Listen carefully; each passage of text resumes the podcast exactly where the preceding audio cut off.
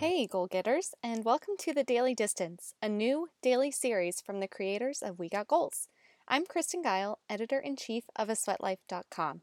In these short episodes, we're bringing you one daily goal you can set for yourself during this chaotic time, one actionable thing you can do to move your body, connect with a friend, prioritize your mental health, get some work done, and practice a little bit of self care. Today's podcast episode is sponsored by Simple Mills, a company on a mission to make healthy eating simple so people can thrive. While we're sheltering and baking our hearts out, Simple Mills' super easy baking mixes have made us look like pros when we post the finished product to Instagram. From bread to muffins to pizza dough and more, Simple Mills baking mixes have 25% less sugar than other baking mixes, and they use only simple, whole food ingredients. Visit them at simplemills.com or follow them on social at Simple Mills for wellness tips and delicious recipe inspiration. And now, on to today's interview. Girl, I said I'll be on the road, I'll be back. I'm just reaching for a goal. So don't be upset when I'm not. With me today is Tiffany Louise. She is a professional coach, a speaker, and an author, and she is also licensed as a clinical social worker. Tiffany, how are you today? I'm well. Happy to be on. Happy to have you on. Um, we've had you on We Got Goals before, but obviously we are in a brave new world right now. So I'll be interested to hear your take on the current events. But before we dive in, uh, can you explain a little bit about your background and what you do to our listeners?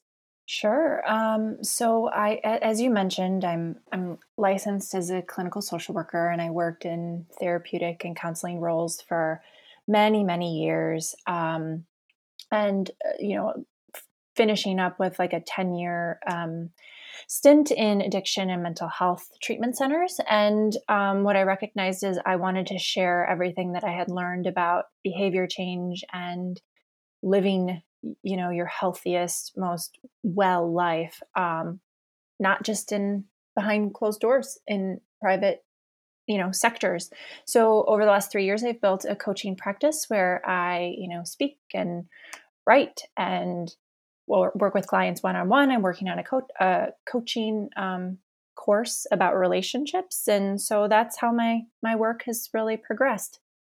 And this might be a stupid question, um, but can you tell me what the difference between a coach and a therapist is? I love that question. Nothing stupid about it. And I think sometimes people don't know the difference, and that can be dangerous. Um, so, how I describe it is a good therapist should do everything a coach does, and a good coach should not do everything a therapist does. Ooh. So, coaching is, I think, and how I conceptualize it, much more forward focused. It's not that we don't acknowledge the past. It's not that we don't acknowledge patterns or behaviors um, that that existed before now, but we don't process it in the same way. I think a good coach should not be processing trauma or mental health issues or things of that nature. I think that's much more appropriate for a clinical type setting. Um, so that's sort of the difference. And, and therapy I see as going backwards to go forwards. A good therapist should be working on goals and outcomes and mindsets and everything that a coach does, but they're going deeper. Um, and as someone who does both um, and figures out where the line is, I think, you know, as the coaching world gets more credentialed and managed in that way, we'll we'll see that line become more clear. But right now, I don't think there is clarity. So that's why I love when people ask that question. Okay, good. I'm glad. I, I had a feeling that I wasn't the first person to ask you, but I was like, I hope I'm not coming off as just a complete um, you know ignorant no. person so no i don't you. think that's a clearly defined thing and i think people are and i explain that in every coaching call with the first you know consultation with any client i say hey this is the difference and i want to make sure this feels okay for you so okay so now now that we're set on yep. the the difference between a coach and a therapist and know a little bit more about you uh, what tip did you bring to the metaphorical table to share with our listeners today so, the thing that has been coming forward for me is whether you are at home by yourself or you're quarantined with yourself or with a family member or with your children um, or with a partner, um, relationships can be strained right now. Um, when we have sort of a petri dish of our home environment and we are feeling stress and we are feeling fear and we are feeling un- a great deal of uncertainty, um, it can be easy to have not our greatest coping skills come to the forefront where we lash out, where we, you know, react and not maybe the best way. And I want to give a tip around communication that I think is life changing and so simple. It's trying to take the word you out of your vocabulary and saying the phrase whenever you're communicating about something tough, I feel dot, dot, dot. I have heard that before, and it's something that I definitely try to keep in mind, especially when I'm fighting. Um, yes. I, I, don't. Fighting is a strong triggered, word. reacting. when I'm, yeah, when I'm in yeah. an argument with someone, I'm trying to communicate my side instead of being accusatory. Is that kind of the idea behind that uh, word switch? Hundred percent, and we all know this, um, but we need repetition to remind ourselves to remember, right? It's something that I teach all day long every day, and I still find myself shifting out of that. And what it does for us is a lot of things. It eases tension, it helps us take personal responsibility. And this is, and I teach a lot about relationships with romantic, intimate partners, but this type of personal responsibility or communication helps in every area of our life. In our work relationships, when we're communicating with bosses and colleagues, working from home or otherwise. Um, it helps us uh, also get curious about what's going on with us. By nature of saying, I feel, we're prompted to scan ourselves for what's going on. And so, this simple little moment of like, how I, I feel, how do I feel? I got to get curious. Okay, I feel tense. I feel frustrated. The story that I'm creating is this. And so not only does it improve your relationships with other people, but it dramatically changes the way that you relate to yourself. You you by nature of saying this all day long in your dynamics with other people, you start to be much more present with what's going on with you. Um, and that's always a win-win, right? Yeah. It, it's I'm replaying, you know, every argument I've ever had in my life right now while we're on the phone and just thinking through like these past conversations like sometimes it's just your instinct to be like no this is something you did. You made yes. me do this and that's such a dangerous trap to fall into so i guess my next question would be once you are consciously able to say i feel like this what's the next step in this conversation? Like do you wait for your partner or your family member or something to respond or like do you ask another question? Like how, how do we progress from you know, saying I feel, which is hard, by the way. It's hard to admit how you feel sometimes. It is. It's hard. It's vulnerable. It's um, anger feels much safer for people yeah. than vulnerability. Um, a- anger gives us a sense of agency and defensiveness to protect ourselves. Um, but anger never allows for connection. So, yeah, we first have to take the pause to not respond from our trigger.